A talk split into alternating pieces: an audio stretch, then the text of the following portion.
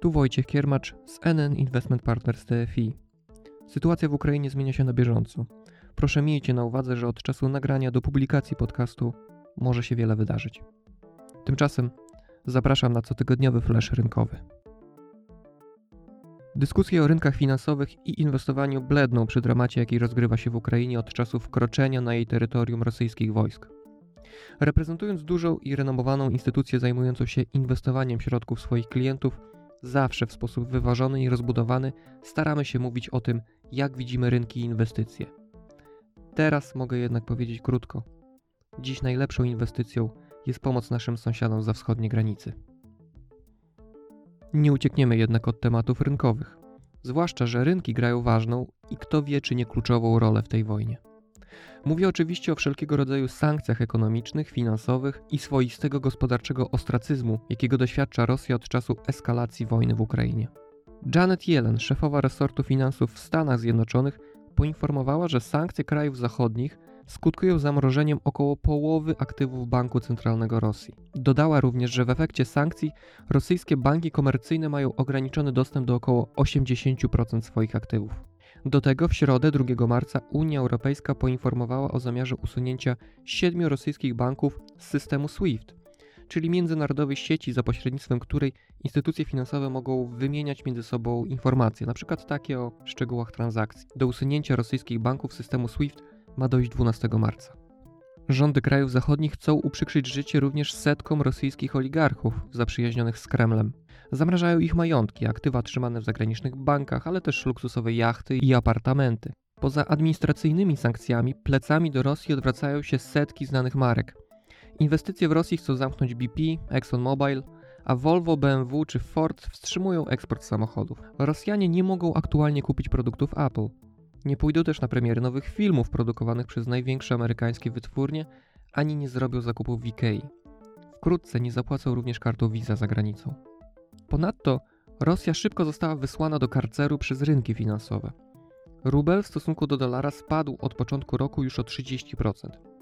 Dwie główne agencje ratingowe, Moody's i S&P, obcięły rating dla rosyjskiego długu skarbowego do poziomu śmieciowego z perspektywą na dalsze obniżki. A giełda? Ta w Moskwie jest zamknięta od czasu eskalacji konfliktu. W związku z tym, że nie da się tam inwestować, MSCI, czyli firma, która dostarcza indeksy, do których porównują się np. fundusze inwestycyjne na całym świecie, zamierza usunąć z nich Rosję. Czas działa na niekorzyść rosyjskiej gospodarki. Ale oczywiście reszta świata również odczuwa skutki konfliktu. Wojna negatywnie wpłynie na globalne PKB i prawdopodobnie podniesie inflację. Jak mówi Krzysztof Prus, zarządzający funduszami dłużnymi z NN Investment Partners TFI, niepewność w zakresie tych podstawowych czynników makroekonomicznych znacząco komplikuje prowadzenie skutecznej polityki monetarnej przez banki centralne. Ale jak dodaje, dotychczasowe komentarze przedstawicieli Fed i EBC sugerują, że w obliczu wysokich odczytów inflacyjnych, mimo wojny i nałożonych sankcji, zamierzają kontynuować stopniową normalizację prowadzonej polityki monetarnej.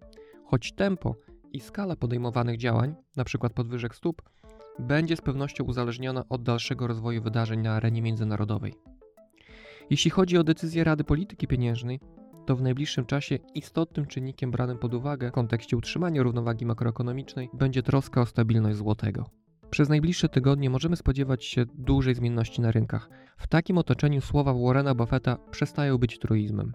Nie powinno się wkładać wszystkich jaj do jednego koszyka, a dywersyfikacja może pozwolić ograniczyć spadki wartości portfela. Na przykład w lutym spadały w zasadzie wszystkie główne klasy aktywów poza szerokim rynkiem surowców. Ta klasa aktywów udowadnia, że w środowisku wysokiej inflacji może być naturalnym zabezpieczeniem i uzupełnieniem zdywersyfikowanego portfela inwestycyjnego. Jedną z najmniej zmiennych klas aktywów finansowych pozostają obligacje skarbowe i fundusze, które w nie inwestują. Fundusze obligacji nie są jednak jednorodną grupą i różnią się między sobą. W obecnej sytuacji najbardziej stabilnie powinny zachowywać się fundusze o niskiej wrażliwości na wahania stóp procentowych, czyli o tzw. Tak krótkiej duracji. Więcej o tym mówi Paweł Sadowski w poprzednim podcaście. Podsumowując, wojenny kurz jest w górze i pewna w takim otoczeniu jest tylko zmienność. W najbliższym czasie rynki będą żyć przede wszystkim rozwojem wydarzeń na wojennym froncie i odpowiedzią demokratycznych krajów na działania militarne Rosji. W okresie dłuższym znaczenie ma dodatkowo polityka monetarna głównych banków centralnych i to się nie zmienia. Te mają trudny orzech do zgryzienia. Jak normalizować politykę, żeby tłumić inflację i jednocześnie nie przesadzić z podwyżkami stóp, żeby podtrzymać postpandemiczny wzrost gospodarczy. To wszystko w dzisiejszym flaszu rynkowym. Do usłyszenia za tydzień.